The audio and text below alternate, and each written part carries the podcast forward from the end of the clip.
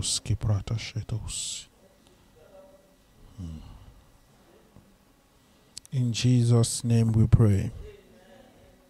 You know, um, Apostle got on the on that subject matter of of of Jacob. Um, let me just read Genesis 33 from verse 17. Genesis 33 from verse 17. We are still praying. We'll pray a few prayers and then we'll start today's teaching. It says, And Jacob journeyed to Sukkoth. This was the same Jacob that God said, Pack your bags, go to Bethel. Bethel means the house of the Lord. I want to show us something else so we know how to pray. And then now we've gotten to Genesis 33, verse 17. And Jacob journeyed to Sukkoth and built him an house and made booths for his cattle. Therefore, the name of the place is called Sukkoth. And Jacob came to Shalem, a city of Shechem, which is in the land of Canaan, when he came from Padan Aram and pitched his tent before the city. And he bought a parcel of a field where he had spread his tent at the hand of the children of Hamor, Shechem's father, for an hundred pieces of money, and he erected there an altar called El Elohi Israel. What sometimes um, God God spoke to him in Padaram, pack your bags, go where? Go to Bethel. He came here. He go, he, he came to Shalem, a city of Shechem. Shalem is is is is another another spelling for Salem. Salem means what? It means peace. So God says, Go to Bethel, the house of the Lord. Jacob found a city that was called Peace. And he sat there. And he camped there. And he now put it, pushed it further raised an altar and called the altar El Elohi Israel. God said, Go to the house of God. You raised an altar in a city called Peace and named it after the God that said, Go to Bethel, that you didn't go to Bethel. And if you read from that passage, the next thing that happened was that they found his daughter and defiled her. The next thing that happened was that his two sons went and killed an entire city, such that when he eventually was going to head to Bethel, God, the Bible says that God made his dread to come upon the people because now they had destroyed the whole city and the people hated him with passion. So God had to make the people afraid so that Jacob could find his way to Bethel. Otherwise, they would have fallen upon him if not for the covenant of Abraham upon his life, that that whole scenario of go to Bethel, I stop at Sal, hmm. in his own mind now, because the altar was called El Elohi Israel, the God of Israel will be there. The only thing the God of Israel did for him was to have mercy on his soul to make sure that his entire generation was not destroyed. Because by killing the sons of Shechem, you know, you, you, all of us know the story. I don't want to go there because of time. They, he took if if he didn't stop at Shalem in the first place, nobody would have found Dinah to destroy. If that didn't happen, his son Simon and Levi would not have gone to kill a whole city. So he brought a whole load of trouble. When he was now pronouncing blessed at the end, then he said, uh, Simon and Levi will be scattered in Israel, and they were. That's why the Levites ended up. The Levites had no allocation. God said, "They are my, I'm, I'm their portion." But it is part also. It is both the fulfillment of of God's and also their punishment for the fact that they were instruments of cruelty. Yet all of this came to pass because God said, "Pack your bags, go to Bethel." Many times we try to appease God. You stop at a city called peace. You are not going, even if the city is called heaven. You will not find. You will be the only one that did not find heaven in that city because that is not where God said stop. Remember Jonah. The, the, the God said go to Nineveh. He headed to Tarshish. The the people of Tarshish, the, the, the shipping industry in Tarshish was, was, was the greatest at the time. So what he did was he went to the place that he knew the best sailors were. And he was he was confident in the because those people didn't only used to ship people and goods, they shipped logs of wood huge things on the open sea. And they were so skillful, so he felt, I'm safe here. And he went to sleep in the lower deck, and then God found it. We, the prayer this morning, the first prayer this morning, is that everywhere we have we, we have raised altars where God did not send us. Every place that we have we've camped, thinking because this place sounds looks beautiful, that we have camped there that the Lord in His mercies will rescue us. The Lord in His mercies would help us. The Lord in His mercies will save us. You know, sometimes the, people think because it is that it is good does not mean it is God. When when Lot was looking at Sodom and Gomorrah, what he saw was was how lush the, the place was, how green, how much food for his cattle. He didn't know that in, in the in, in the judgment seat in heaven they had marked an X on Sodom. Pray. Are we praying? That in the name of Jesus, everywhere we have camped, everywhere in our lives where we have camped where God didn't tell us to go, every, when God has said go further, that we have camped, that God would reveal those things to us and help us to correct it. Sometimes we have rested when we are supposed, not supposed to rest. Maybe this time of fasting, God is saying, make sure you fast until 5. You have been packing it in at 3 o'clock. It is part of it. Ask the Lord, Lord would help us in the name of Jesus. We, that we will not say because we saw a city that is called Salem. And it, it sounds like, you know, hmm. in Jesus' name we pray. The whole cunningness of Jacob here. Remember that his grandfather Abraham met Melchizedek, the king of Salem. So now he sees a city called Salem and he figures, hmm, I remember the stories from my grandfather. God, that guy was a representative of God. So, no, it's fine. We can stay here. Whereas God, the God of his father, at that time, when, when God was introducing himself, he would say, God of Abraham, God of Isaac. God was not even yet confident to call himself God of Jacob because Jacob was, was still being Jacob was still supplanting. This was after he had an encounter with the angel and they struggled and they broke his leg. He still turned around and said, Go to Bethel. We will now pray that in the name of Jesus, God would help us. Everywhere that represents Bethel, God would help us to find our way. Where that Bethel is where peace is. Peace is where God is. You raise an altar and call it El Israel. The, the God that said go to Bethel, you stop that at Salem that God would help us. We will find Bethel in ev- ev- where what Bethel means to us in every aspect of our life. We will find that place.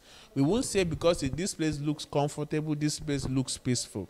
Pray that the Lord would help you in every aspect of your life. You will find the house of God. You will find the dwelling place of God. In the name of Jesus. Thank you, Lord. In Jesus' name we pray um, you know, the, I was I was uh, listening to a message this week, and, and the servant of God was he, he, he they, they I think they did some deliverance for some trad from some for some traditional group of people, and one of the warlocks started to tell him how they dealt with people. So this was one of the warlocks telling the servant of God what they do to people. So the, it was the warlock that the warlock basically took the servant of God in a spiritual lesson. Said, we've all had generational curses. Everybody knows generational curses. The warlock was now saying that the, you know the way God puts insurance policies for when we make mistakes. So things like favor, just to make up for our foolishness sometimes, speed, just to make sure for the, the time we've wasted. Things like Satan also does insurance policies. And this person was lecturing the servant of God on one of the insurance policies of Satan.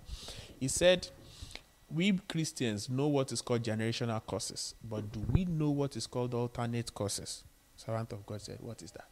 He said that when they do these things to people and they place a generational curse on, on, on someone, for example, then they also place an alternate curse on something or someone close to that person.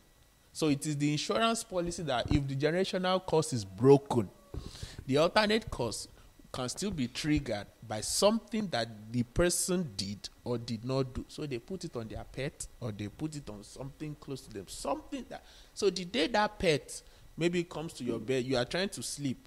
the pet comes into your bed to bug you, you kick that pet. That kick that you did was the activation of the alternate. So you see that many times, and you you know, and and you know, I was just thinking about it. It is, it is. God will help us in Jesus' name. That the devil himself is having insurance policy that okay, if they discover this one, they won't find. It. So you see a scenario where a generational curse might be broken, and you see an activation of something else. We will pray. Every hidden, everywhere the devil is hiding, everywhere the devil might be, might be okay. You so now the devil hides behind people's pets and hides behind their children and hides behind this. Are we still praying? That in the name of Jesus, anywhere Satan might be hiding to traumatize us, anyway, that, that generational curses are broken, but there's the alternate one that is activated by another pathway in the spirit. That in the name of Jesus we break it. Whether it is generational or is alternate, whether it is high, wherever it is hiding, in the name of Jesus. That hmm, that the devil will not be able to reactivate these things. Everything God has destroyed, everything God has handed in our lineage, the devil will not find a way to reactivate those things in the name of Jesus. Father, we pray. Every door that has been closed, Satan will not find a way to reactivate it. Every door that we have closed years ago, Satan will not find a way to reactivate those things. In the name of Jesus. They are closed and they remain shut. Begin to declare every door that God has closed in your life remains closed. Every door the Lord has opened remains open. Satan will not be able to close any door that God has opened. Satan will not be able to close any door that God has opened. In the name of Jesus, we walk into doors of favor. We walk into doors of goodness. We walk into doors of your power. We walk into doors of your grace in the name of Jesus. Every door, every gate that is opened by the Lord, they stay open. Every door that has been closed, they stay closed in the name of Jesus. Thank you, Lamb of God. Thank you, Lord Jesus. Thank you, Lord Jesus. Thank you, Lord Jesus. Thank you, Father. Ripatolia aparatoske. Just pray in the spirit for two minutes. La karabo shebranda doskitelia. Eli karote zezeli pratoski paratoski vele zeketi ketizuzu kele gite gizuzu maruske deli tebreto zuzolia maratos kotogizuzu pereto zia kozuski Ebratos kuteli de gizuzu zeketo gelia baratos zebra ratos kitegede gizuzu peretos jekato brandos kitu zeli kato geredos ya brados Jekata baratos is brandos celine masca baratos quebreto kuzaze. Yela baratos kibra nozezeli bratos kita kizuzu. Jekedebo saraboshkedeba. In Jesus' name we pray. You know, I think I've told us before there was there was there was someone that there were there were things in their life that that there were traditions they used to do in their family. And this person got born again and you know broke those traditions and all that.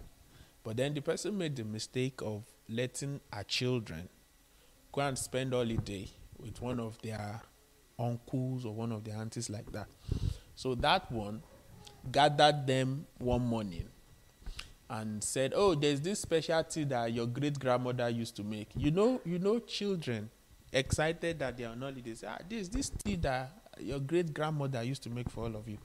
So she went and made that. Whereas that tea was the renewal of covenants that had been broken over them. So by by by giving those children those things again, then that uncle reintroduced things that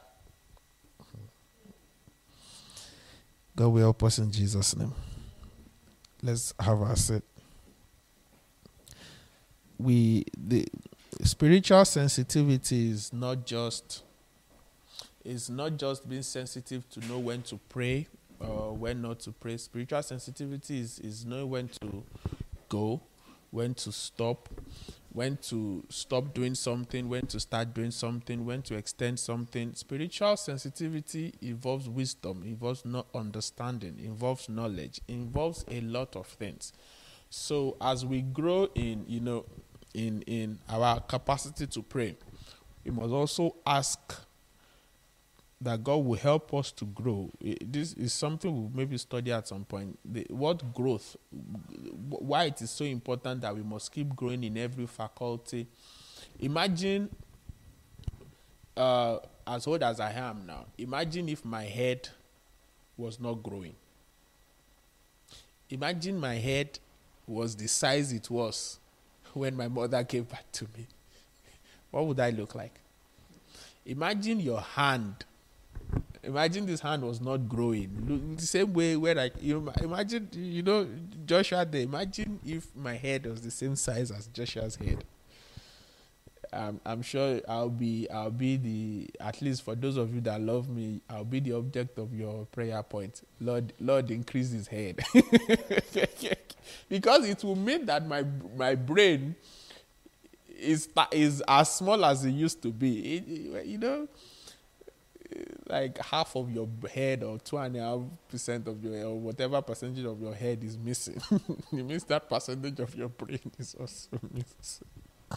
so we must grow. So we must not look like spiritual caricature where your, your your prayer life is increasing, but your knowledge is not increasing. Your your your understanding of scriptures is not increasing. Your anointing is not increasing. That that your your spiritual vision is not improving.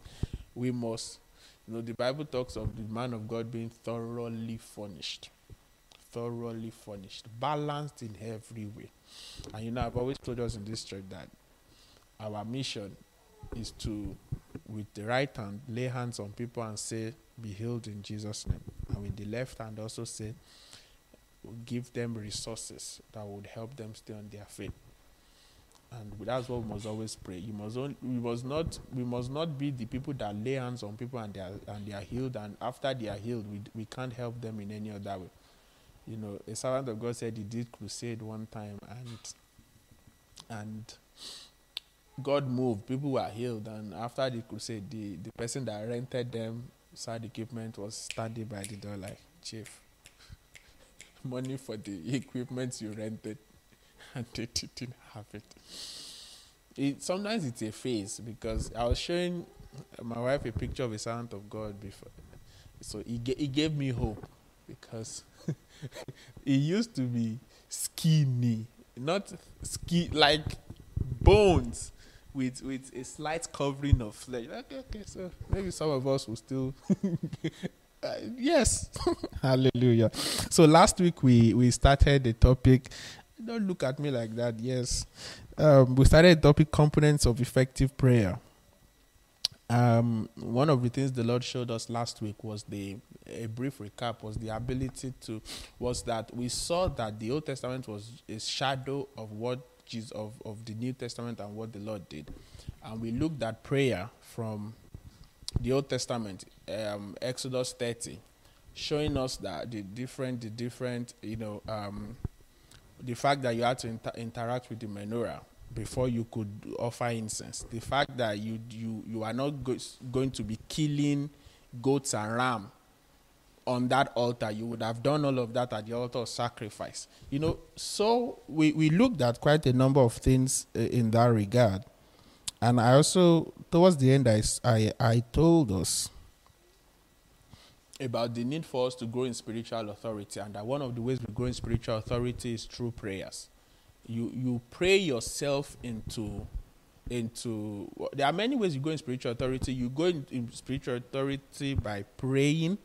You grow in spiritual authority by by by developing character like Jesus. You grow in spiritual authority by by being obedient. So there are many phases to growing in spiritual authority you know, the, the, the, the centurion went to and said, I'm a man under authority. He said, he didn't say, I'm a man with authority. He said, I'm a man under authority. And the fact that he was under authority gave him the license to say to other people, I say to this one, go. You understand? He said, I'm under authority. Can, but then, by virtue of being subject to authority, I also command the measure of authority that I can say to this one, go, and it goes. Say to this one, sit down there, sit down there. So anyone that is not under authority cannot wield any authority. So the more you stay under the government of God of Jesus in your life, the more the authority, the more the more authority God can conduct through you. If if God wants to conduct you know, one of the reasons, one of the, you, you look at Elijah, Eli, that's not even what I'm preaching today, but look at Elijah, Elisha. Elijah called down fire from heaven. Abi, what does he do next? He tells people to grab all the prophets of Baal, 850 of them, slaughtered all of them. You know when Elisha was going to call down fire? When he was going to, did Elijah, did Elisha call down fire? What did he do? He called that bear because some children were busy saying, Go up, you bald headed man. Go up, you bald headed man. And what did he do? He called beer from the, and they devoured about 40 of those children. You know, imagine the anointing of Elijah or the double portion as Elijah. Imagine it was on someone like Peter without his interactions with the Lord Jesus. What do you think would have happened? so there is a God. So many times God, God is why sometimes it takes long for some things to manifest in our life. God needs to build your character in such a way that you can, you can, you can handle that which is coming. You know, Prophet Moses was saying that God will send you another prophet like me, and the only prophet that ever came close, that that was that prophet, was Moses, was the Lord Jesus Christ. And you know, you know, Uh, Prophet Moses, the Bible calls him the meekest man on the earth. Yet, when he and when he chose elders to help him in the administration and he prayed for them, what the Bible says happened? They they they prophesied from morning till evening. Look at how much power that Moses was carrying, and he was still the meekest man. He put some small portion on 70 people. they were just look at look at what happened to Saul. Look at Prophet Samuel and then Saul. The Bible said he prophesied all day. They couldn't even handle the small that was that was that was that was given to them. So God builds our character, God builds our person. And then we are so that we are not like a dam. You know, when you over overload a dam, what does it do? The dam will burst and be destroyed. So God doesn't do that. God doesn't overwhelm us. God gives us according to our measure. So if you want more, the answer to having more is that you yourself should be more. The Lord will help us in Jesus' name. Um, so what else did we say last week? As we spoke of spiritual authority, looking at the fact that um, the number ten, for example, the number of is the number of government, is the number of creation. Um, if you read through Genesis one, Genesis two, God and God said, God said it ten times when God was going to, how many plagues did God put on Egypt? Ten. So number ten is for creation. Is also is also a representation of, of God creating a civilization or God destroy, destroying a civilization. Number ten, things like that. And you see that there were ten plagues, and I was like I told us last week that the Egyptians, the Jannes and Jambres were able to match God for a season. And then it got to a point and they, they could they came and said, This is the finger. They didn't say this is the hand of God. They said this is finger finger, just one small, one one little pinky like this, and you saw what happened. If God now came with a fist, what do you think would have happened? So it, it's authority levels, and we grow in in in such things. And I also told us that Christ, in Colossians two nine, this speaks of Christ being the head of principalities and powers. What what and because Christ lives in us, we have the potential to also do exactly like the Lord did. But the measure to which we manifest those things is based on how much we have caused, we have grown into the stature of the fullness of Christ. Okay. So now we have gotten to all of that long speech is to get us to where we are going today. So now part two. Hallelujah. So, you know, I was saying that the Holy Spirit told me recently that the difference between God's intentions and God's action is man's response. God, what God wants to do is in his heart, but the vessel is going to use is here. The Bible says, Forever, O Lord, your word is settled in heaven. Reason it's not as settled in heaven as it is on earth is, is because people on earth, human beings, have the kind of free will that doesn't really that, that, that, that, that doesn't really exist in heaven part and also even though angels to an extent also have free will, but they have seen enough of God to know that there is no alternative to God. But many times, men, because we have not seen God in His fullness, we we tend to God. You know, people. The one of the reasons we children of God misbehave a lot is is because we have not seen God the way God is. If God shocks you one time, if God turns up in your room one day, like the Lord Jesus turns up in your room one day, your your you know you know John the John John the beloved, it was Jesus's friend. Bible says he would lean on the chest of Jesus when they want to ask Jesus things. Peter would say, John, ask him, ask him, ask him. And that one would lean on the chest of Jesus. Say, oh, Bros J, by the way, can you tell us this and that? And Jesus would answer and say, okay, this is. By the time they got to Revelations and he saw the Lord Jesus, what happened to him? Why did he say, hey, Bros J, by the way? the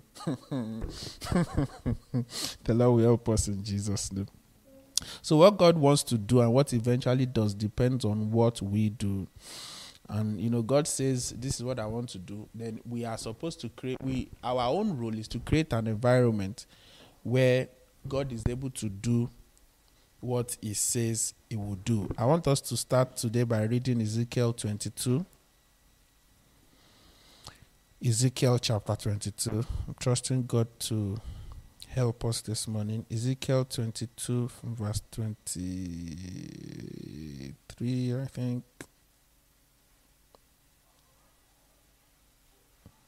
Is it Ezekiel 22 now? Let me just, because of time, let me jump to verse 30. It says, And I sought for a man among them that should make up the hedge and stand in the gap before me for the land, that I should not destroy it. But I found none. Therefore, I have, have I poured out mine indignation upon them. I have consumed them with the fire of my wrath. Their own way have I recompensed upon their heads, says the Lord. So the Lord is saying that I, I, I looked for a man somebody that will stand in the gap, somebody that will represent the land before me. But because I saw none, I poured my righteous indignation upon them. This is one of the reasons why we pray. God is always hunting for one man. It's we, we, we even in even if there are 1000 of us sitting here today god is always hunting for one man God always wants to, God does not have proxy children. God does not have uh, step children. God has children. God wants to deal with each person individually. So you can you you might be able to hide in the corporate for a while, but you cannot hide in the corporate forever. You have to use the corporate as a stepping stone for your own individual relationship with God. Do you understand? So while we come together on a Sunday, we fellowship together, you're supposed to carry that fire back to your own privacy. And then you use that kind of you use it as a ladder, you use it as as as a stepping stone in your own relationship with God for example, earlier this year we were we we know we, we started the year with um, praying in the spirit, didn't we? Three hours every day. But now the question: out of that three hours, what what was your own what was your own personal dealing that let's even ask ourselves this morning from the those seven days we prayed in tongues and and and yeah what what what personal dealing came out of it for any of us? Anybody wants to tell us? What came out of it for you? Was it did you start praying in tongues more? Did did did did the scripture start to open up to you in a different way more? What spiritual experience did you gain from it? Anyone? Okay.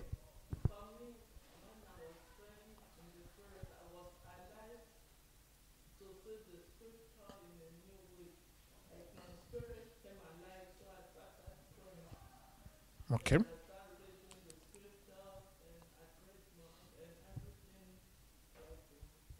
Okay. Wonderful. Anybody else? What happened to you? Nothing happened to you. Hmm? Are you saying something?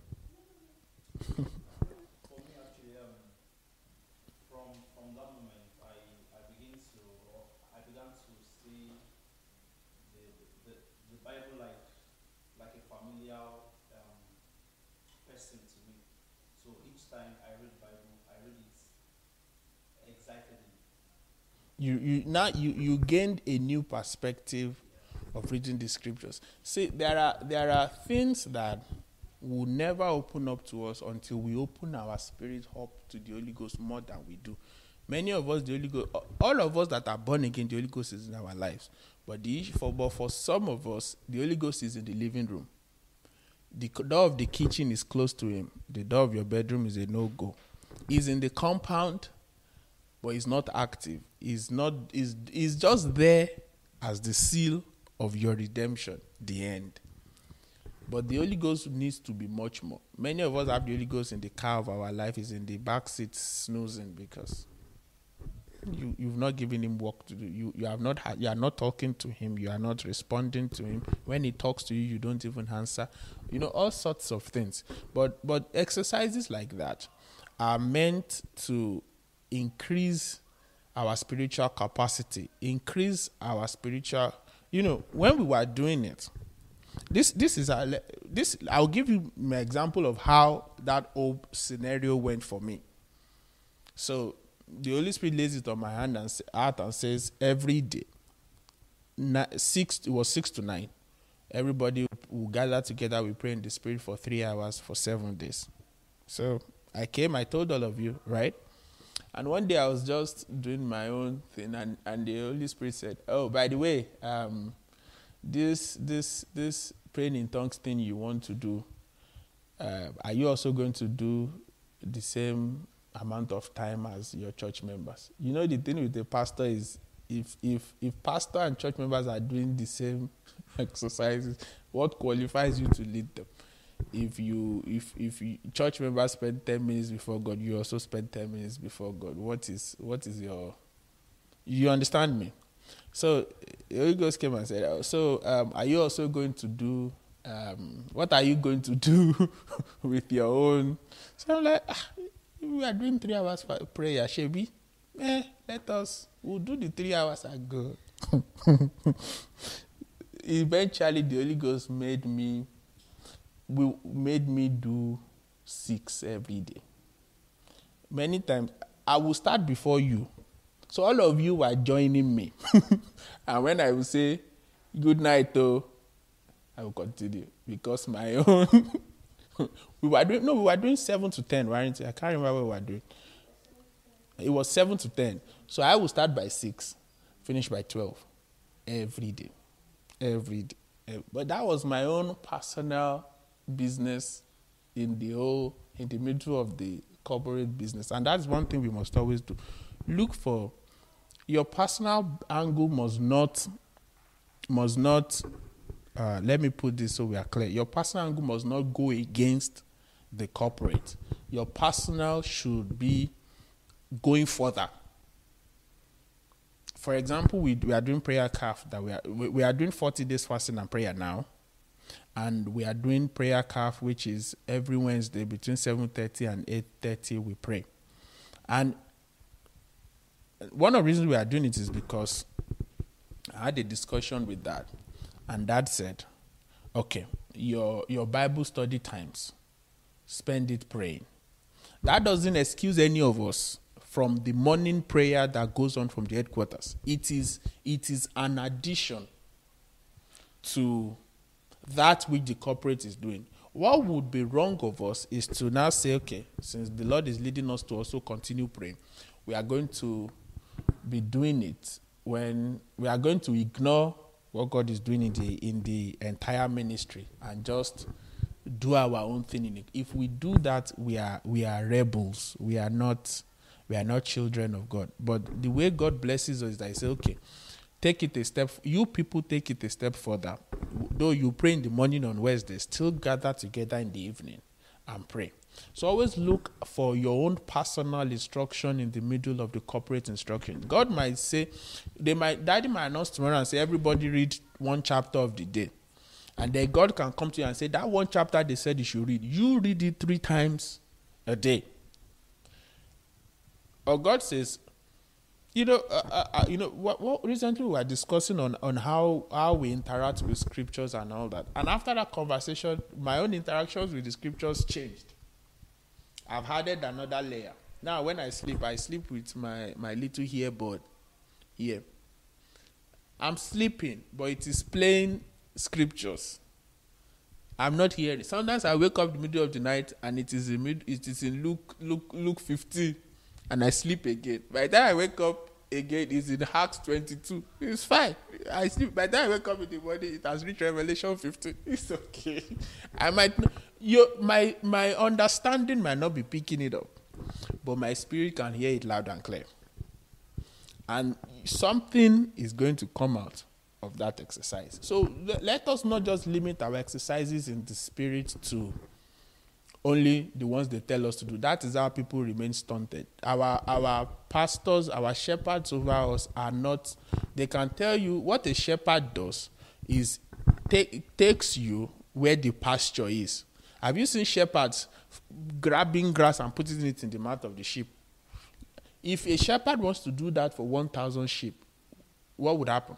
If the shepherd has to spoon feed all his 1,000 sheep, what do you think is going to happen to him? Do you think he will finish it? He will just fall down and die. So, servants of God, leaders of ours, are supposed to show us where the food is, show us where the water, where the brook is. But at the end of the day, you are the one that would eat for yourself. You are the one that will drink for yourself. And you are the one that determines how much you drink. You are the one that determines how much you eat. Your stomachs are not the same. Our capacities are not the same. So even though everybody is subjected to the same flow of the Spirit, what we glean from it is dependent on our capacity to interact with the Holy Spirit. So the capacity that you are building is what now helps you to be able to gain more than the next person from the same message, from the same prayer meeting. You see some people come with spectacular miracles, and you see some people come and it's like they didn't even get nothing. The Lord will help us in Jesus' name. So that Ezekiel 22, it says, God said because he didn't find a man. We one of the prayers we must always pray is that we will never we will never that God, as long as we are here, God will never want a man.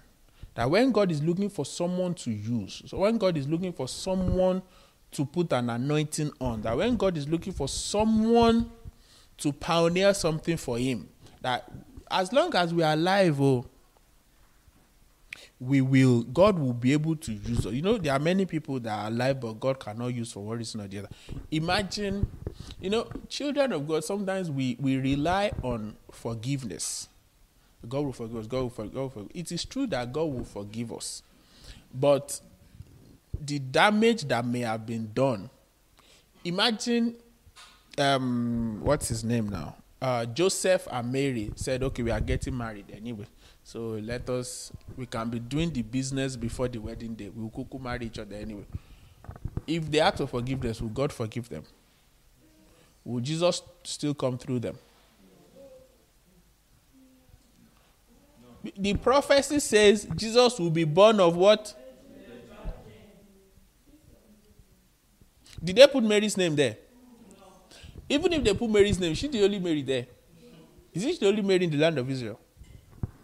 So they will ask for forgiveness, God will forgive them. But the prophecy says the Lord Jesus will be born of a virgin. There is no forgiveness that is going to fix that part of it.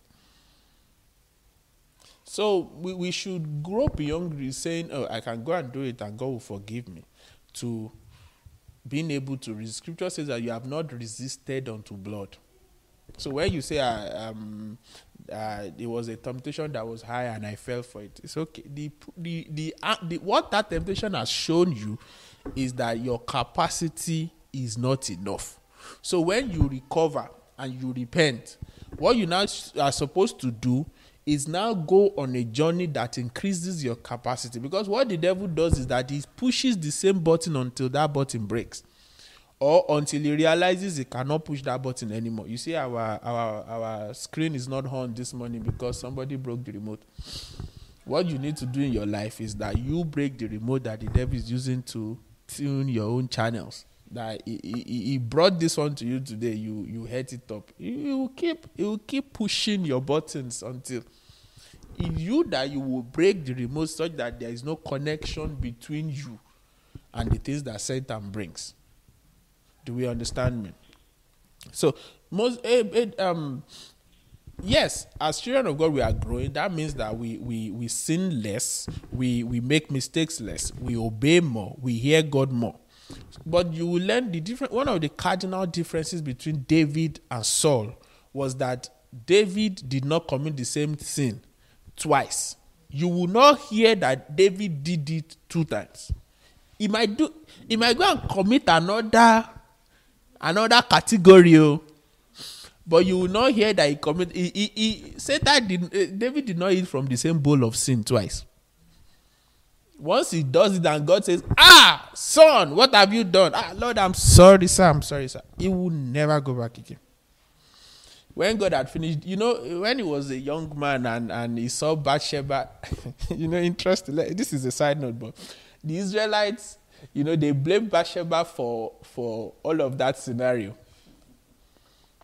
Never mind that the Bible says, number one, this was a season of war. This was like spring it's like like in our season it will be like this March April when the the the, the rain is everything is just you know you know now there are no leaves on the trees but at that point in spring fresh leaves will be coming so they will be able to find food for their horses they will be able to find different things different things needed the ground won't be too soggy for war so it was it was prime time when kings will go to war and conquer more territories and conquer more territories and conquer. And David said, I'm not going this year, Jerry. I'm going to. Joab is my cousin. You know, Joab knows what to do. And Joab won't take the place for himself. So he said, Fine, Joab, you guys go.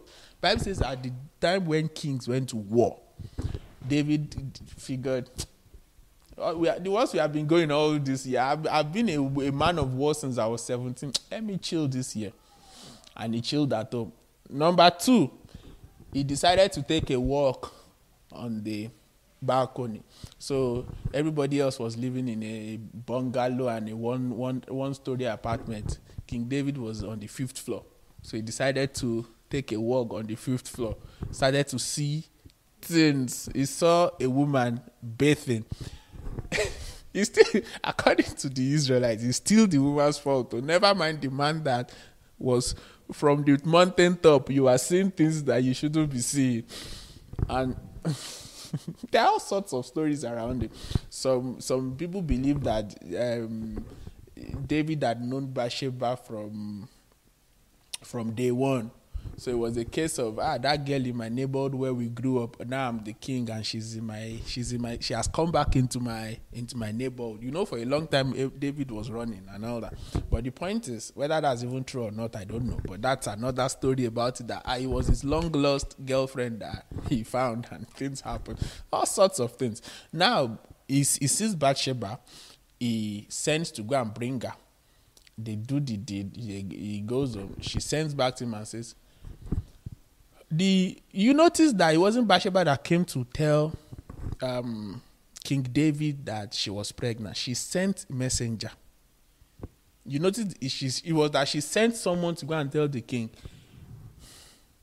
This when Uriah came back from war and David made him drunk and said he should go and sleep. The Bible says he didn't go home. He slept with the servants.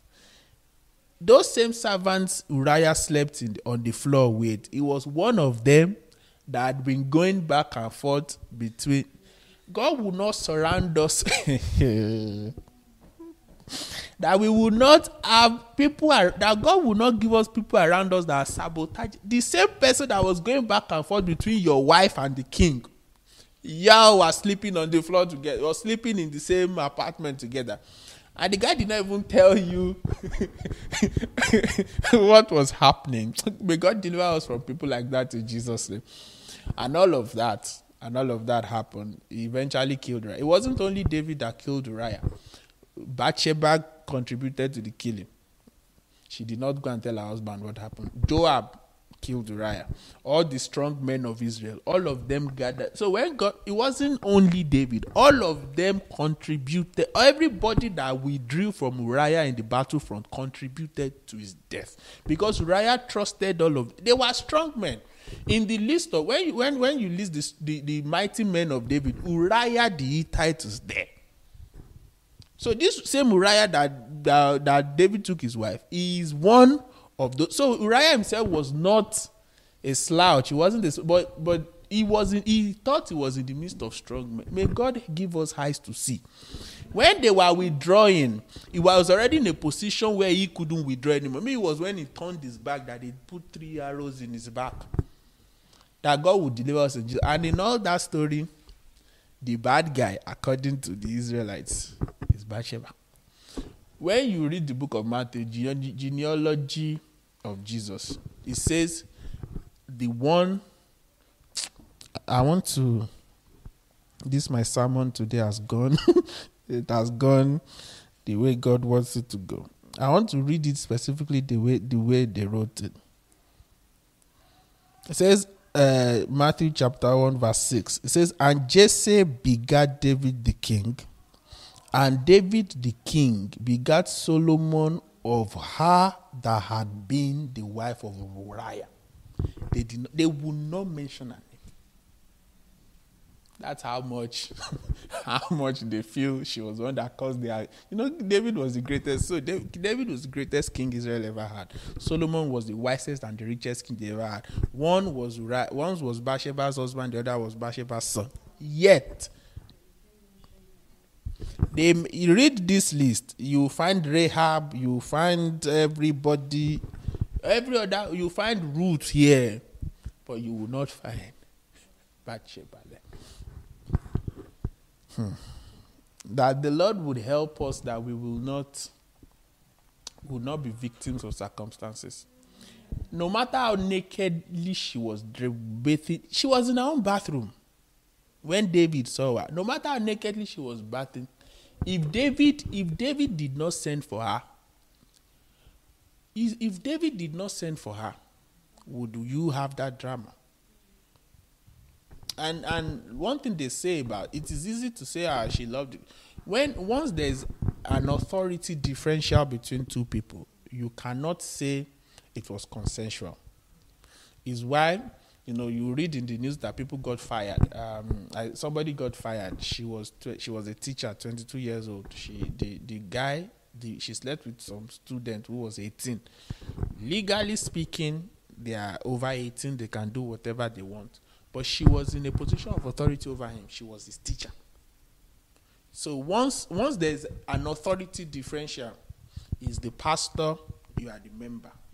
Is the is the boss, she's the boss, you are the subordinate. Once there's an authority differential, you cannot really come back and say it was it was consensual. Everybody knew what they were doing. No, you a part of your the fact that you had authority over that person would have contributed in at least a little way to them agreeing to to whatever happened next.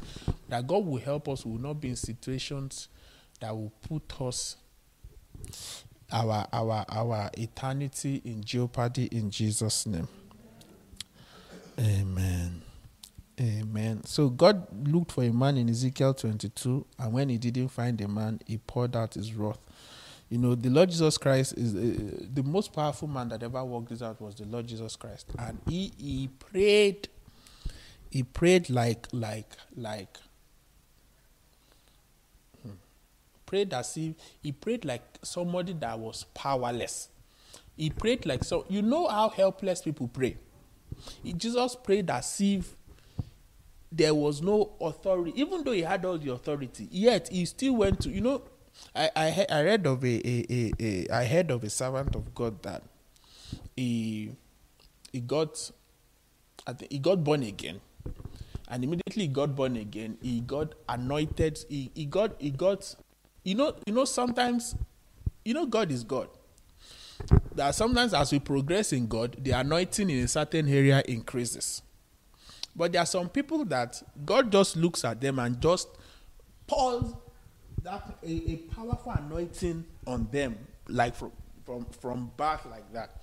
So this young man, he gave his life to Jesus, and immediately the anointing for healing came upon him in a powerful way, such that past, eh, people will be going to care homes to to go and check on people they will take him along because they know that by the time they are leaving all the people in the care home would end up being discharged because once he goes there and just lays his hand like this this man just got born again no literally just got born it's like getting born again on sunday and on monday morning you are going around laying hands on people and healings everything but then he start, uh, then, but then he started to rebel against authority. He will attend the church on Sunday. Pastor will say, "Everybody do this." He will say, "No, I'm going to do what I'm going to do." He will do whatever he wants to do. He will still go to those places, lay hands on everybody, and that's why get, people are getting. People are getting. But the authority structure that God put him under, he would not listen. He would not listen, and eventually he got so bad that he, he eventually died at maybe 40 something. And at the point he died, he didn't even believe in Jesus anymore. So he probably has died and probably gone to hell and all that. So that that that that we will God will help us to recognize what authority is and help us to submit to it because authority is all is, is where safety is. Because when somebody says go somewhere and you go in the name of that person, anything that happens to you there is not your responsibility, it's the responsibility of the person that sent you. But if you have gone in your own name, then it is on you to deal with whatever happens there. And you know, many children of God would always go in their own names. And then something happens and say, Oh God, I can't remember sending you where you went. If God has mercy, you know, the, I've taught us that the thing with mercy is that God didn't bind himself to always have mercy on you.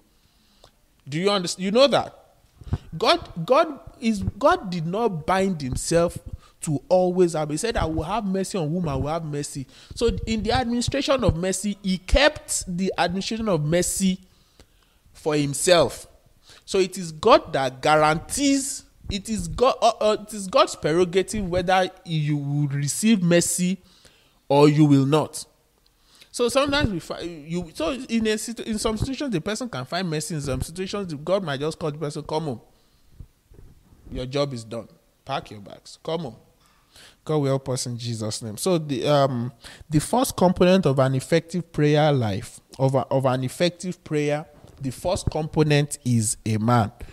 Sister Christy, walk up and down. The first component of an effective prayer is a man.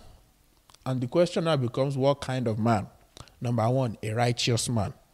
You find that, eh, you know, uh, in Psalm 24, you have find a description of who can ascend unto the throne of the Lord. Verse 3, it says, Who shall ascend into the hill of the Lord? or who shall stand in the holy place. Remember, we spent some time last week talking about the holy place. The holy place, there are three items in the holy place. To the right, you, you have the show, table of showbread. To the left, you have menorah, menorah. And right in the middle of the, in front of the veil, you have the altar of incense, which is the altar of prayer essentially. And then this psalm is saying, Who can stand in the holy place? That is to say, who can stand to lift up their hands before the Father to offer incense. And then it starts to say, He that has clean hands and a pure heart, who has not lifted up his soul unto vanity nor sworn deceitfully, he shall receive the blessings from the Lord and righteousness from the God of his salvation. This is the generation of them that seek him, that seek thy face, O Jacob. So, you know, when, and, and the thing about offering incenses is, is we need to go and study the the the the, the tabernacle. So, like I said, table of showbread, um, the menorah, and the altar of incense. The table of showbread. If you read the book of Leviticus, there's also they also, they also pour a drink offering at the foot of that table. And and that is you know the Lord Jesus Christ was talking about being poured out like an you know be, being poured out. And basically, the table of showbread is is is a representation of the communion there is bread, there's the drink offering. So on, on, on so basically when you stand in front of the altar of incense, that is the altar of prayer, you are flanked by the bre- bread of life, Jesus Christ, the bread of life. You are flanked by the drink offering, the Lord being poured out, the wine being poured out. Basically, the communion, the death, and the sacrifice of Jesus on one on one hand, the Holy Ghost, the menorah, the golden lampstand, the seven expressions of the Holy Spirit. On the other hand, that means you don't go to when you. Uh, who do you talk to when we pray? You talk to the Father. So imagine that you are standing in front of the altar of incense. You want to pray the Father, the mercy seat is just beyond the veil. The mercy seat and the Ark of Covenant, they are there beyond the veil.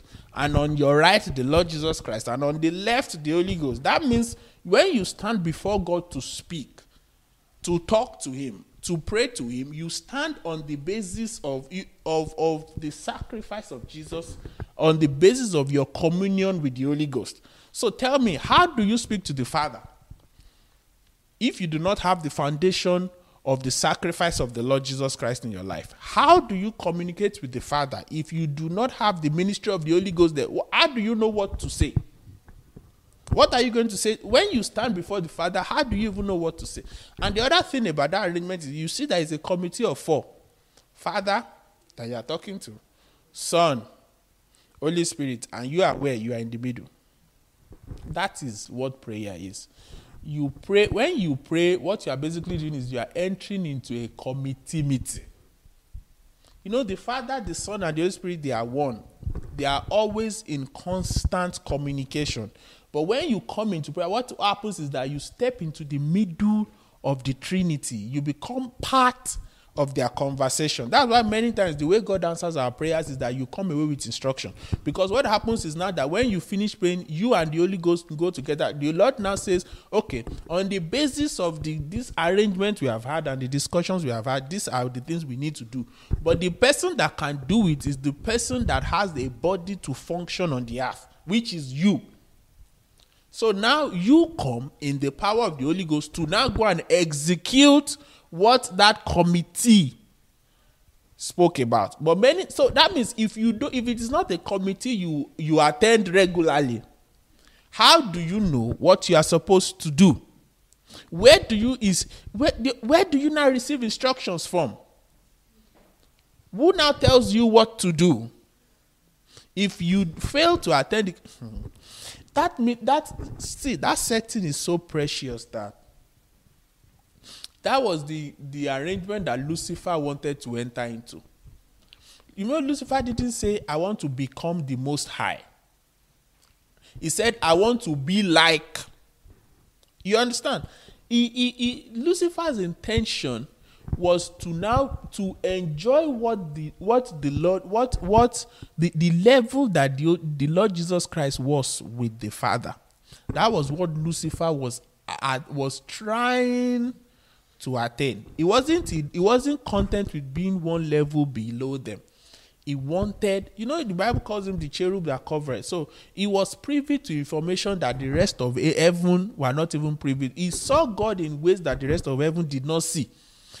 I've taught us before. That's why I was able. Ah, okay, if you want to convince one third of angels to follow you, on what basis are you going to do it? You must have the stature to do it, don't you?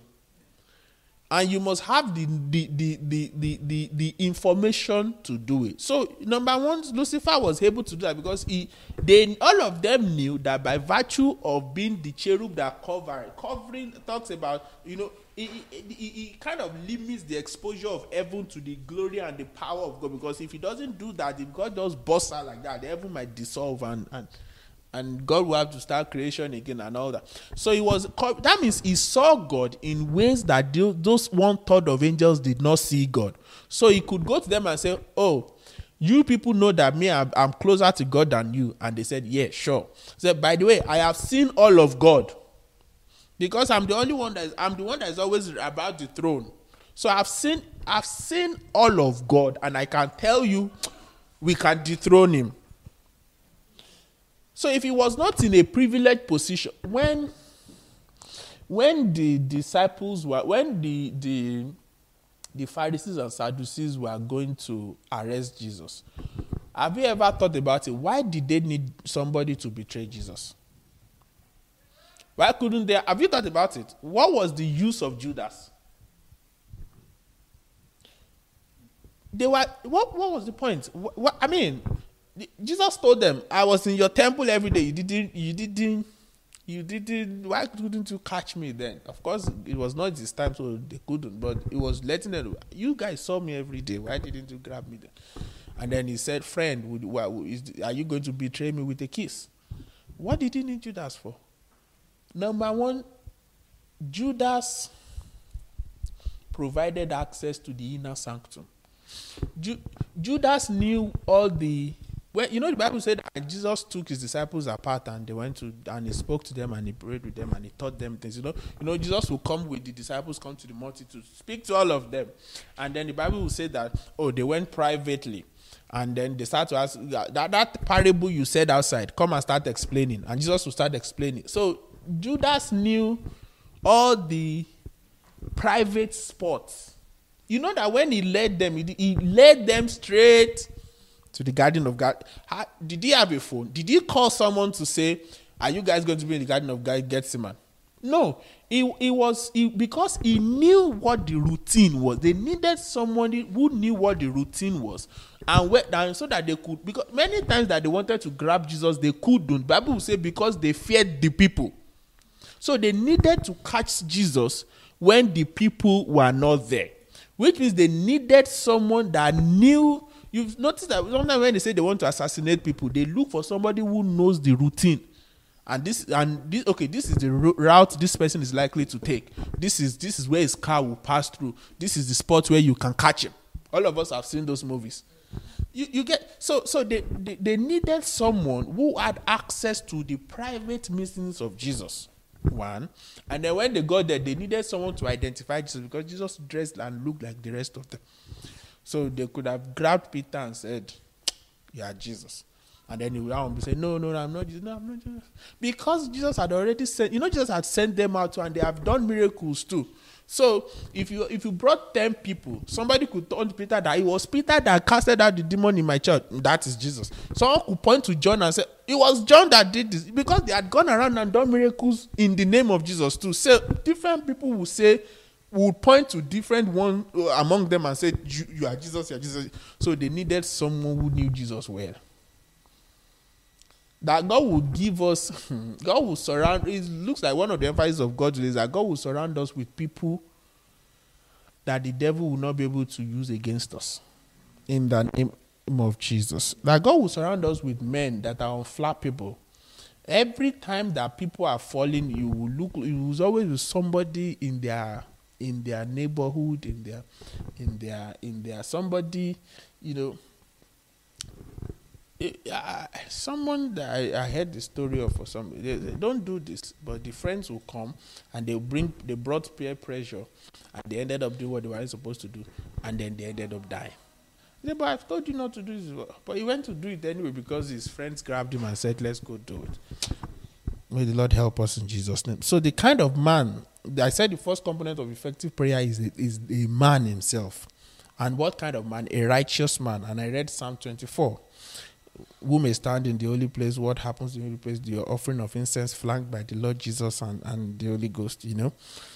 And I told us that prayer is a, involves a committee of four. And the, and so I said a righteous man, and number two, a willing man. You can be righteous but unwilling. You know, righteousness is, is imputed.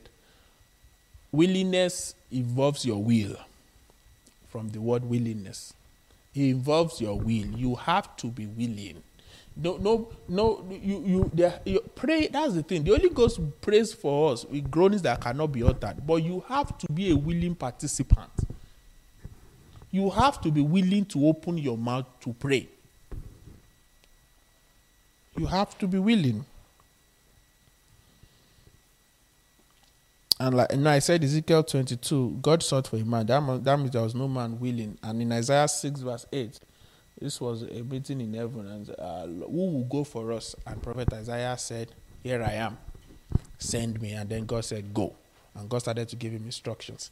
He, uh, he, uh, many times until we uh, until we say, "Here I am, send me," God cannot begin to say, "Okay, now do this, now do this, now do that." So one of the things we do in effective praying is that we present ourselves before God for next instruction. So that God can now come and say, okay, you, you come and say, Lord, this is me. I'm reporting for duty. What do you have for me today? So you begin to see that sometimes what we call prayer is not actual prayer because prayer according to biblical pattern is what we are looking at this morning. For it to be effective it has to be to pattern. So you, you in prayer you go before god and say here i am. What's the instruction here? Amen. And then num- I've said number one, a man, which is, must be a righteous man, a willing man. Number two is that a desire for the will of God. That's another component of effective praying. A desire for the will of God. Uh, let's read a scripture, Habakkuk chapter 2. A desire for the will of God. It says, I'll start from verse 1. It said, I will stand Please open it if you have your Bible here. He said, I, I will stand upon my watch and set me upon the tower. You know, there there are four watches in the night.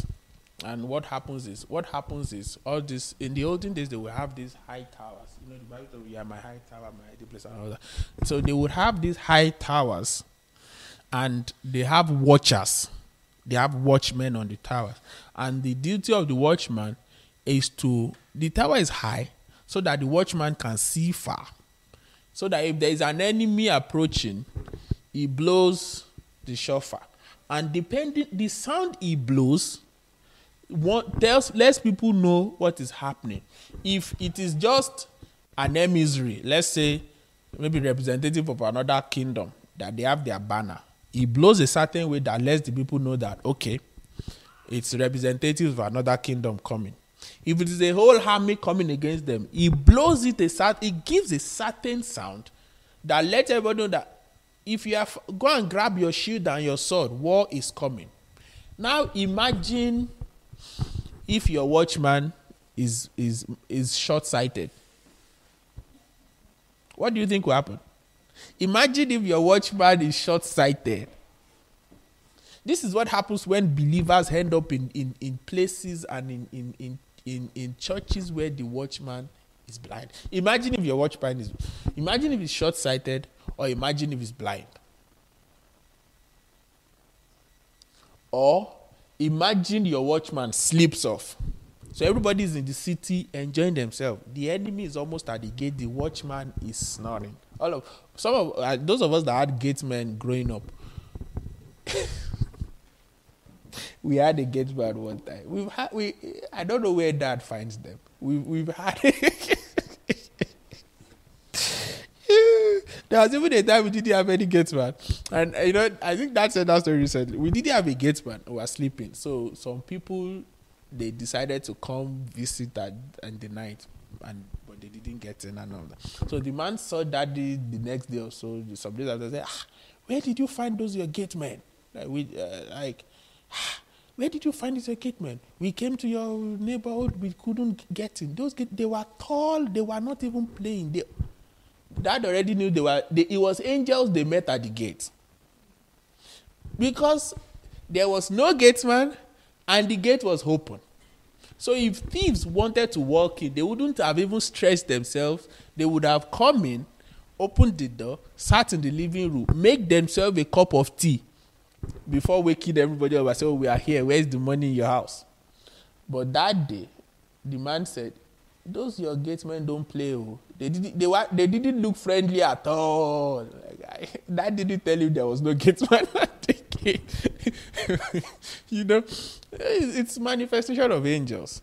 And we, we've had we've had some that, you know, gate gateman, we, we are the ones that will wake up the gateman to say, Can you please open the gate? We need to go out. Our gateman is asleep. Hallelujah. Uh, you, you, might be able to get by with that. If God is with you, you can get by with that in the physical. In the spiritual, if your watchman is blind, if he's myopic, if he's asleep, the enemy will enter and make all of you slaves. So if the watchman over a territory is asleep, or if there are no watchmen, that's why one of the things God is setting us up in these cities as watchmen. You see, notice the kind of prayers we've been praying about principalities, about powers, about oppressors of the land, and all that. It is an indication that God is setting us up as watchmen over this city, such that something will not happen here that we will not know about. If your watchman is missing, hmm, or if your watchman is uh, what has been bribed by the devil. Imagine if the enemies had paid the watchman and they said, Don't worry, you and your family will keep you safe. If technically you could say Rahab was supposed to be a watchman for Jericho. If you want to let's let's let's look at it from the perspective of Jericho. Let's say we are citizens of Jericho, and Rahab was sitting was out, Rahab's house was on the wall, wasn't it? Her house was on the wall, and she was a prostitute. And if people, it is usually people like that that know stuff because when men come into there and they are drunk and all that, they say men say there are there are a few things that men will not say because of what they are looking for. Remember Judah slept with his own son's wife, and he said, "What will you give me?" and it didn't have any sense. Your scepter, your ring, your staff, those are symbols of your authority and power. And she said, Okay, give me your staff, give me your, your scepter, give me everything. And for what he did, for 10 generations, God didn't care about his generation until David came. Because of what he did, sleeping with his, his son's wife. But what did she ask him for? Scepter, your staff, your ring, everything that constituted authority in the life of Judah, he handed it to her. Same thing with Samson. If God doesn't help brothers, brothers shout hallelujah. so, so you know, looking at it from Jericho's perspective, looking at it from Jericho's perspective, a woman who is a prostitute, you know, when they were, you know, they were looking for the spice, they would have gone to ask her that did some foreign men come in here and all that, and and she would have said, no. So from Jericho's perspective, that was a, a, a watchman or a watchwoman that has sold out their entire city, because the spies said, you just put a scarlet cord at the window, and make sure that your entire family they are with you so she gathered her family together, put the scarlet cord there, and she legit sold that Jericho to the Israelites. Because if she had handed the spies over, of course, they would still have taken the city, but they wouldn't have had uh, uh, an you know military strategy involves an outlay. Even though the wall will break, you still need to kill the remaining soldiers. Okay, um, to the left is where they keep this infantry. To the right is where they do this. Further down is where the the what do you call it? The king's uh, palace is. So if we if we go straight down the street and go left, we'll be able to enter the palace. And once we capture the king, you can make everybody else surrender. So that's why the spies needed to go there. Okay, this is what Jericho has. This is what Jericho doesn't have. This is the kind of capacity there. This is, no. But the woman that was on the tower sold them out and kept the spies. So if the watchman over a city is asleep, is missing, is compromised, one of the reasons why many children of God get lost in this generation is because the set men over them, the G holes over them are compromised. I, I, was I, I was telling a story of a, a church where the, the some baba powerful people said, okay, pastor, we'll set you up, we'll help you. The only condition is that once a year we'll be fishing in your church that is, we will be catching somebody for human sacrifice. And the pastor agreed. So the pastor is turning up every day, looking fancy, looking beautiful. Whereas every year, somebody in that place would die to keep things going. For example, so when the when the watchmen, people that are supposed to pray, people that are supposed to watch over souls, when they are compromised, it is the people that pay most times. The Lord will help us in Jesus' name. So I said a desire for the will of God, and I got on that watchman topic by reading uh, Habakkuk chapter 2. I stand on my watch. So now, a good this is an example of a good watchman, a prayerful man. said, I'll stand upon my watch and set me upon the tower, and we will watch to see what he will say to me and what I shall answer when I am reproved. Two things. Realize that he stood there and say and said, I will see what he will say to me he didn't say, I will see what I will say to him. Then the second sentence, he said, and what I shall answer. He didn't say what I shall ask. He said what I would answer when I'm. So is there, number one, waiting for what the Lord will say? Number two, watching what he would answer when the Lord speaks. It is not every time you go to God in prayer that you start opening your mouth. There are times when you prayer there are times where the definition of prayer is that you just go there and say, Lord, I have come. And you sit down there quietly. Of course, in that process, maybe a scripture comes into your mind and you start to meditate on it and the holy ghost starts to expand it on you. But what you are primarily doing is waiting for what the lord will say. It is not every time. It every it, imagine you have a child every time you want to talk to that anytime you have an interaction with that child the child does opens his mouth and starts talking and doesn't let you talk. Is that communication? So when if the only time you pray is when you have needs. You just go to God and say, oh, God, by the way, I have come. My school fees is due. My house rent is due. I can't afford the council tax. I need a new car. I need a five bedroom apartment. In Jesus' name we pray. You have gone. Come back tomorrow, repeat. Come back tomorrow, repeat. You are the only one who thinks you are praying.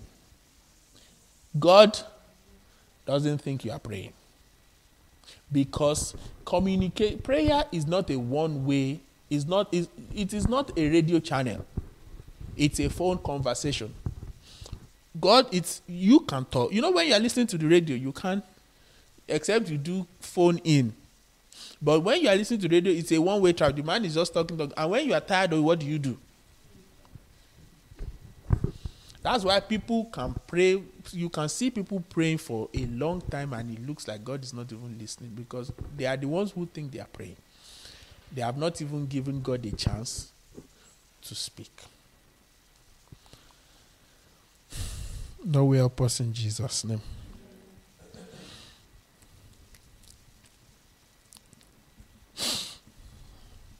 in in Romans chapter 8 verse 26 it says uh, for the spirit helps our infirmities because we do not know what to pray or what we or how, how or what how we ought to pray. So there are two things there. The fact that number one you do not know what to pray. And number two in case you now know what to pray you do not know how to pray what you think you know what to pray. How? There is the what, there is the how. It says, likewise, the Spirit also helps our infirmities, for we do not know what we should pray for as we ought. But the Spirit itself makes intercessions for us with groanings which cannot be uttered. We do not know what we should pray the way we should. So, number one, you do not know whether this morning you are supposed to say, Lord, um, you know, we pray interesting prayers, Lord. You know, as, as, I'm going out today, uh, Lord, go with me. Um, if you don't pray the prayer, maybe God will sit at home while you go out. Eh? Know? Lord, go with me. Uh, you know, it's it's religious. Lord, go with me. Do you leave him at home when you lock the door? So you leave God in the living room and you lock the door and you bounce and go and do your thing. Okay, if I don't pray, he won't go, go, go, so follow me. No, God is always with you, and we can always. In fact, one of the ways to live our life is to be in constant communication with God. That every 30 minutes, every 45 minutes, you say, Oh, oh God, Holy Spirit, this is just me checking in. Um, how, um, help me strengthen me, uh, let me know your will, let me know your mind. It is not until you kneel down and you are you are sweating blood while you are praying. That's not the only time you pray. You you can pray. You can be in constant communication with God. The servant of God was saying that they were asking that how come you have these wonderful some experiences? He said there are even times that because he's traveling so much that there are even times that he doesn't even get time to study his Bible the way he wants. So that, but that what he has learned to do over time is to meditate on scripture. So he, he can take Romans 8:26 and just be thinking about and thinking and thinking about and thinking about it. And then when he goes, gets where he's going to preach, that is the verse he's going to mention. And you will see powerful things that the Holy Ghost will do. He, sometimes you can jump from verse to verse to verse. Sometimes it can be the only one. It's same thing with singing. Sometimes you can sing six, eight, eight, nine, ten songs until you land on a particular song, and that song is like your transport into the presence of God. Sometimes it can be the very first song you sing. On Friday, I was at the vigil when we were having vigil. You know, I was telling my wife like a few minutes to the vigil. I was, I was telling her that I am so sure that at some point in this vigil, everybody is going to hear me snoring. I, because I was the way I was tired, I was like, "Who sent me now? Like, who, who, who sent me?" But but I knew God wanted us to pray, and you saw the prayers we prayed. You saw how the prayer eventually went. You know, but in my mind, I'm thinking, and and one thing I don't like to do is to lie down when I'm praying. But that Friday, I was so tired that I just laid down the sofa I put my iPad on my chest with Zoom and everything. So I was lying down with a pillow and I'm thinking, oh my God, this is this is the recipe for sleep. So I said, oh, Holy Spirit, please save me here so that the person leading prayer. imagine, imagine I start snoring. and I'm I'm the one in charge of the Zoom and I keep snoring and, and you know it will be so funny, but and then while I was at it, that was where that song came. What's the song again? We shall not speak of that, but uh, what was the song again that came on, on Friday? It's in the church group if anybody can find it. But basically, as I, st- I, I started to sing that song about about 15 to 20 minutes uh, who is worthy to be praised. I started to sing that song about 20 minutes before video started. And I sang it and I sang, and I've been singing it since Friday. I sang it yesterday. I, I, I have not sung it today. But basically, once I started to sing that song, everything about sleep just left. Just left. That so I know that my attendance of vigil on Friday was because the Holy Spirit came with a song. If he didn't, you would have prayed that you would have done that vigil by yourself. Maybe I would have just come and just been like, guys, I'm sorry. you can't continue without me. Maybe Pastor Busi was there. I just say, ah, Pastor Busi, can you continue this service, please? I mute my mic and I sleep. Hallelujah. So Romans 8 26, we do not know what to pray and we do not know how. So the only it is in in in now knowing the protocol of how to approach God that the silence. It is in that silence, in that in finding that peace in your mind that that the, what to pray. Also on that Friday, for example, normally, usually the Holy Spirit would give me a few prayer points to pray and, and all that. On Friday, he didn't. So even up until the time where we have started praying, we have done more than an hour. We were finishing the second hour. We were, we were starting the second hour. I had zero prayer points for anybody. But while we continued like that, then the prayer points came, and we prayed them, and we closed. If we didn't want to stop when we stopped and wanted to pray more, we would have still had more prayer points to keep praying. So we we while it is good, for example, now we are doing 40 days fasting and prayer, and every day they send us prayer focus. Prayer focus is not the begin should must not be the beginning and the end of the prayers you pray. That everything you pray is within the prayer focus for that. That is not the reason why they give us prayer focus. Prayer focus from the name, prayer focus. It give, what it does is it gives you a starting point, it gives you a direction to face. But when you face that, it's like somebody says, Where is Buckingham Palace? And I say, It is that way. Generally speaking, it is that way. But when you are going to go there, there will be times you go you go forward, there will, be times you go left, there will be times you go right. Abby? There will be times you take a turn, your boss might even end up being on diversion. So he goes round, but ultimately you are still going that way. So that's what prayer focus is. You are still going that way, but but then the Holy Ghost comes with the step by step. You say you pray a prayer. Maybe the prayer says, "Lord, help me so that I can be more sensitive to you." That is, let's say that's the prayer point number one in the prayer focus. And then at the, while you are praying, that the Holy Ghost comes and says, um, "Repent of the last disobedience you, the last disobedience you did." Hard prayer of repent. So you are praying for increased sensitivity, for example, and the Holy Ghost comes and says, prayer of repentance. Repent for the last one you, that I told you that you disobeyed. It is still in the direction of sensitivity. But the subplot now is repent for your last disobedience. Or, um, or, God, okay, for example, now, the Lord Jesus went to the pool of Bethsaida uh, and he healed one man, isn't it? He went there. The man had been there for 38 years. In in Hebrew culture, you you when you normally they say you give people 40 lashes. How many lashes did they give Jesus? 39. So in Hebrew culture, you cannot give somebody more than 40. So what usually happens is now that you know the kind of whips they use, those whips are very long and they, there is a certain way, it is a skill to, like we had teachers in our growing up in secondary school that that were skillful in beating us. We had one teacher that at the time on the assembly ground we could be 800. He he would tell the other teachers to go and chill. Because he was about to display his ability to whoop 800 children. Believe you me, the best way to get out of that man's clutch was just start crying before he gets to you. Because sometimes he takes it as as a professional offense that he beat you you did not cry.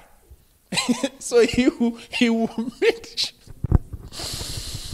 Hallelujah. so the Lord Jesus got to the to, to that pool that day. He found a man, 38, um, 38 years he's been there. Normally you don't beat people more than 40 lashes. So what they do is that they limit it to 39 in case the whip goes twice. Because if he gets to 40, then that person must collect the whip and whoop you. You that whooped him, the person must take the whip from you and whoop you because you went over so this man had done 38 years. He was in his 39th year. Whatever generational issue he had, the year 39 was the conclusion of whatever issue he had. So the Lord steps in in his 39th year now. And you know, the Lord just didn't even ask him story. Do you want to be healed? Is basically the, what the Lord just came to do was to draw the conclusion over the problem that the man had. And he did that and he left. Did Jesus not carry enough anointing to heal everybody that was there? If he wanted to, every he could empty that pool if he wanted. But because he was under the government of the Holy Ghost, he went there, he healed one man, and walked away. So even ministry under the under the under the anointing, sometimes you might be having compassion to pray for 50 people, whereas God has sent you to one. Not because God doesn't want the other people to, but because he, he, they, they will eventually get healed at some point. But it, it is you that God is seeing if I can regulate, if, if I give you more of this power and influence, can I still regulate you? And the Lord Jesus passed that test. He went there, healed one person, and left. He got to his own city. The Bible says he wanted to do mighty, mighty miracles, but he could not. So that, that the he could not was that the Holy Ghost said, Not today. Because if he was left to Jesus alone, would he not have done miracles in his own city? The Bible said he wanted to. So, the, you know, people, people when people talk of the Lord Jesus when he was alive, people act as if he didn't have any will of his own. Many, many times in the scriptures, you will see there are examples where you will know that Jesus had an opinion that was a bit contrary to what the father wanted. But what he always did was anytime he had his opinion that was contrary, he would hide that opinion and say, Lord,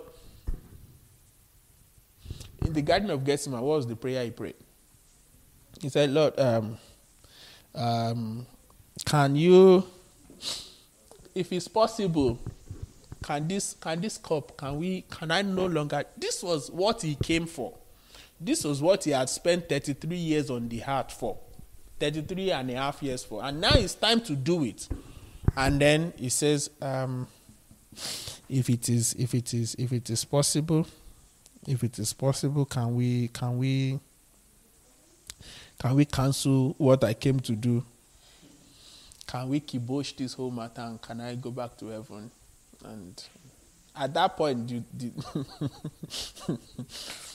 So you see it starts, but there was never a time that the Lord Jesus allowed his own will to get in the way of God wanted to do. He wanted to heal. He would have loved, you know, hmm, you know. Sometimes as as, as servants of God, maybe you you you you you felt you've you've ended up in shame in in in an area before, and now that the power has come, you want to go back and show them. And and the Holy Ghost says, Not today. You're like, ah, let me just let me just pray for one crippled person. You know. If you go ahead by yourself and do that prayer, the crippled man might walk, oh, but when you and God get to your private corner, the conversation you will have will be a very difficult one for you. Moses, speak to the rock it will give water. Moses spoke to the rock, it gave water. The second time, no, God said, um, strike the rock. He will give water. He struck the rock, water came. The second time, God said, speak to the rock. Moses went there and said, You stiff necked people. You know, may the Lord help us in Jesus' name. Earlier, when God was having issues with Israel, God said, Moses, tell them that they are a stiff necked people. It was God that told Moses to tell the Israelites that they were a stiff necked people. And it, but this time, God didn't send him. So God said, Speak to the rock. God didn't say, Speak to the Israelites. He said, Speak to the rock. Moses spoke to Israel, You stiff necked people, shall we now it is we, she. It is no longer God doing it. Now it is shall we? You know, because you have become God's contractor now. shall we provide water for you, these stiff naked people out of the rock? And he went to the rock. Bah! God said, Speak. He spoke to the people who smote the rock. Did water come out or not? Water gushed. That's the reason why one of the soldiers went to the Lord Jesus poked him on the side with a spear because Moses water came out, people drank, they were happy. When he got back to town, what did God say? He said, God said, Because you have not honored me before the people. Forget about that promise. He said he prayed. Later, when Moses was referring to it, he said he prayed, and God said, Don't ever mention that matter in my ear again. That was also when on the mount of transfiguration, when people say, What was the Lord and Moses and Elijah talking on the month of Moses he came to apologize again. Like that stupidity that I did that time. I've come. To, I know you're about to suffer. Your suffering has doubled because of what? Because the Bible says the rock was Christ. So he basically complicated the suffering. The Lord Jesus suffered more than he should because Moses, who was the only prophet that came in the line of the Lord Jesus in that regard as a savior, you can draw so many parallels. At some point in the life of Moses, when he ran to Midian, it was God that said, You can go back to Egypt now. The people seeking your life are dead. What did Jesus, what did the Lord say to Joseph? The people seeking the life of the child are dead. You can, you can, what was the instruction of Pharaoh to the children of in Egypt? He said, oh, when they want to have children, just throw them in the water, just kill them. What was the instruction in the days of Jesus? Everybody two years younger. So you can you the two of them were saviors.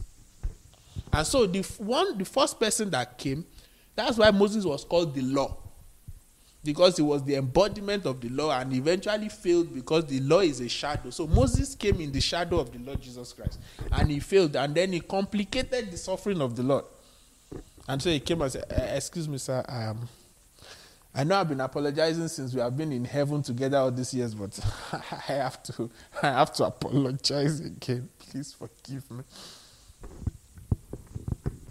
And then he's now going to come back at the end as one of the two witnesses and he's going to get killed himself.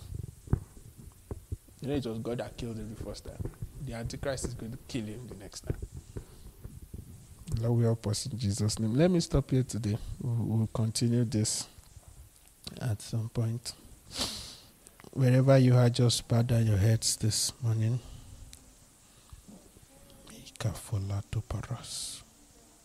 Hmm. Holy fire, burn upon my altar.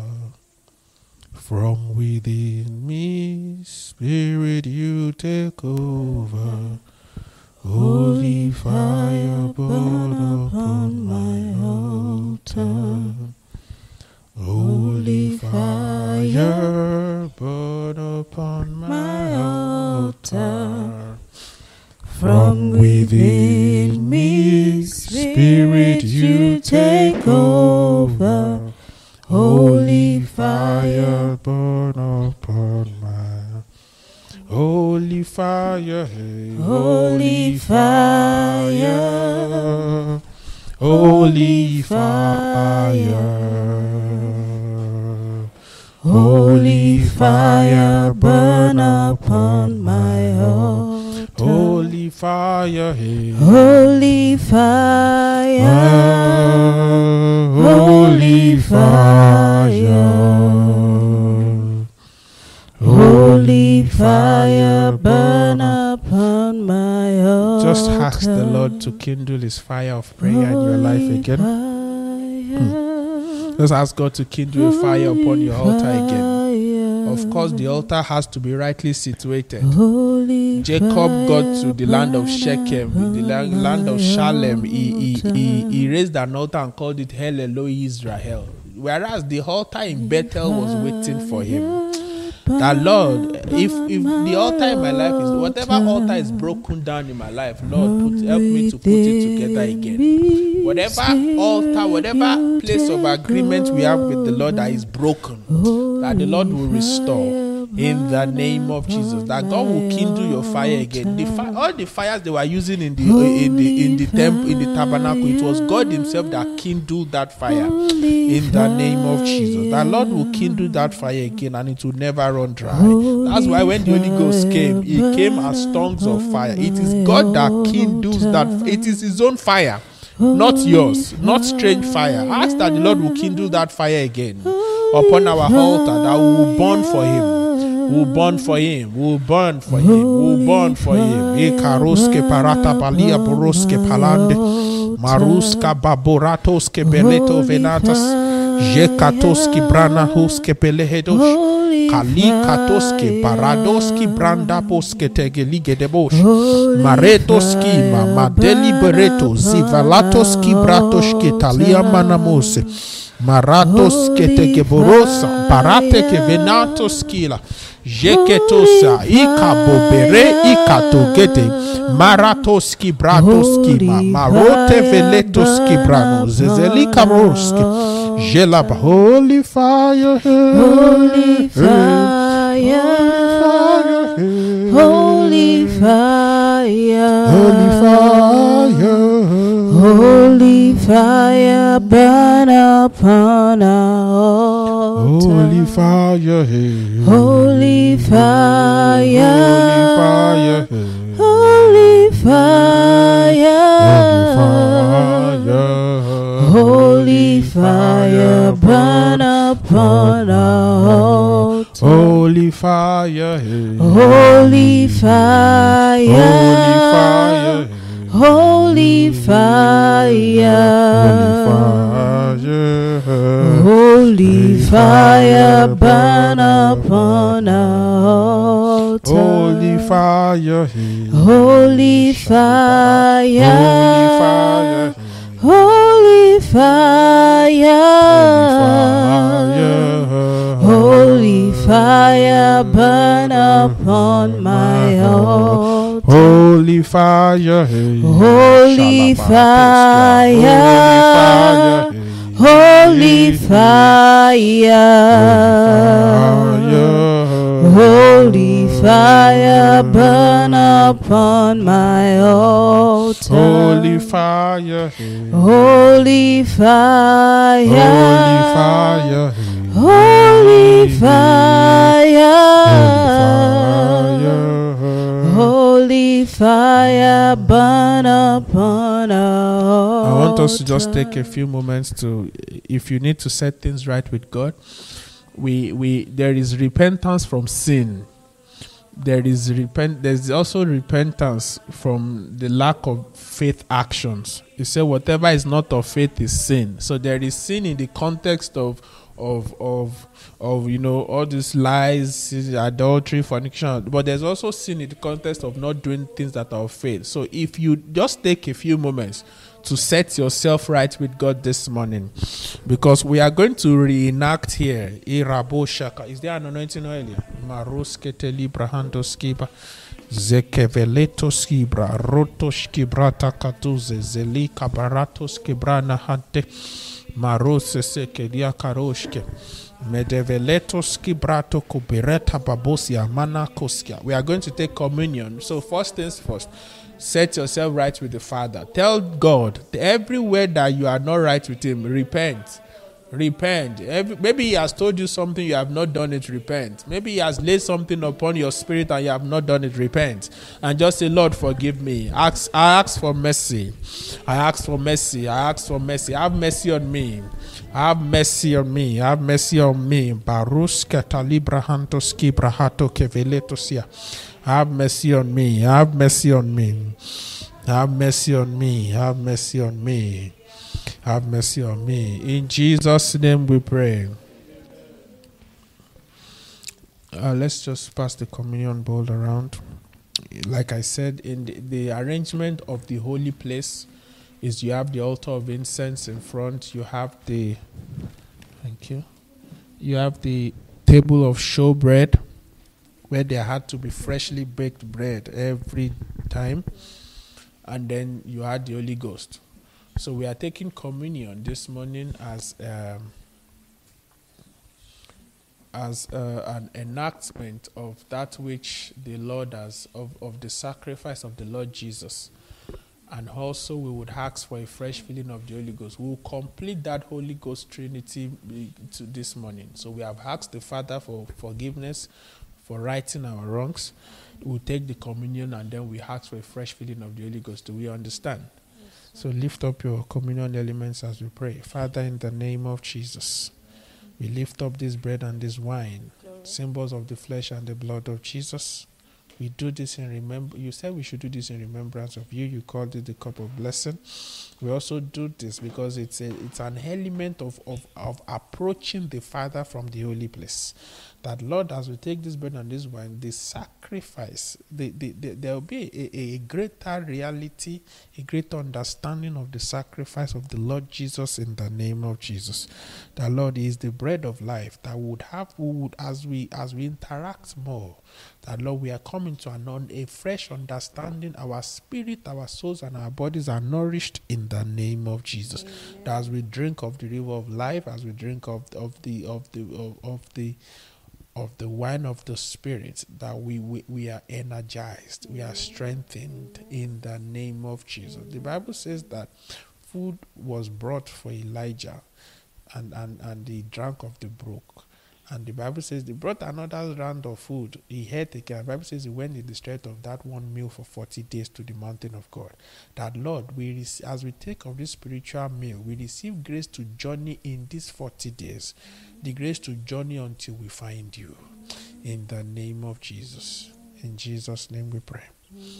So you can take the communion.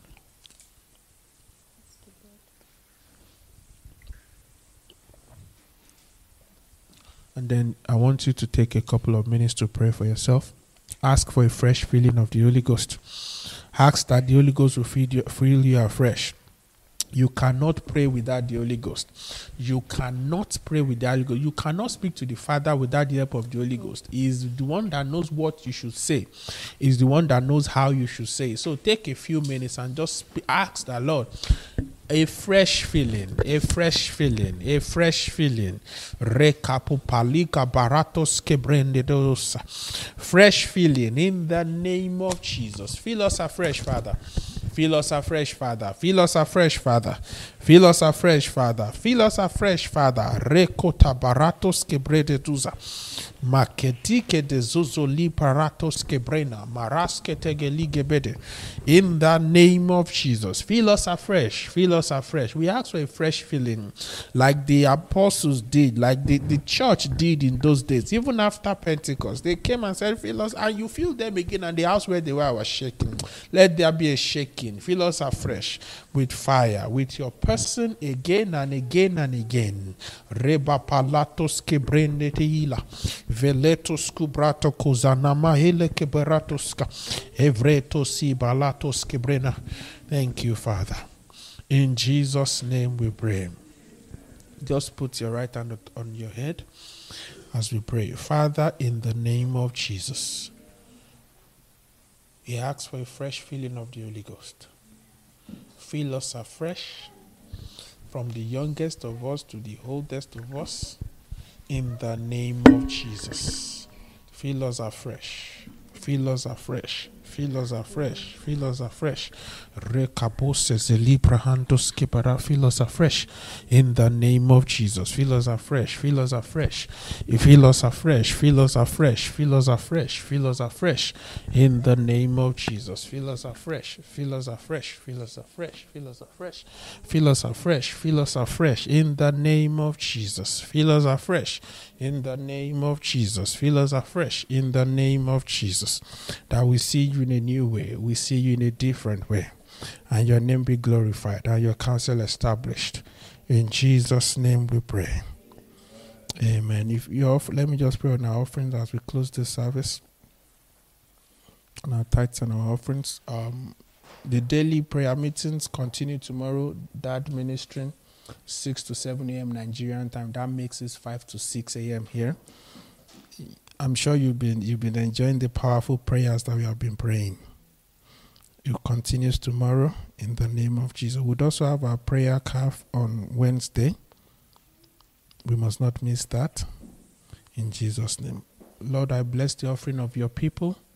Because I ask that you multiply unto them. Also, I pray for their tithes. They've been faithful. Lord, that you showed them what, what it looks like when you are faithful to a man in the name of Jesus. Overwhelm them with blessings that everywhere we turn, you they will find favor, will find grace in the name of Jesus. Thank you because this week is blessed. In Jesus' name we pray. Isaiah 50, I'll just read it and you just say amen. For the Lord God would help us. Therefore we shall not be confounded. Therefore have we set our faces like a flint, and we know that we shall not be ashamed. Thine is the kingdom, the power, and the glory forever and ever. Amen. The Lord bless you. Have a wonderful week.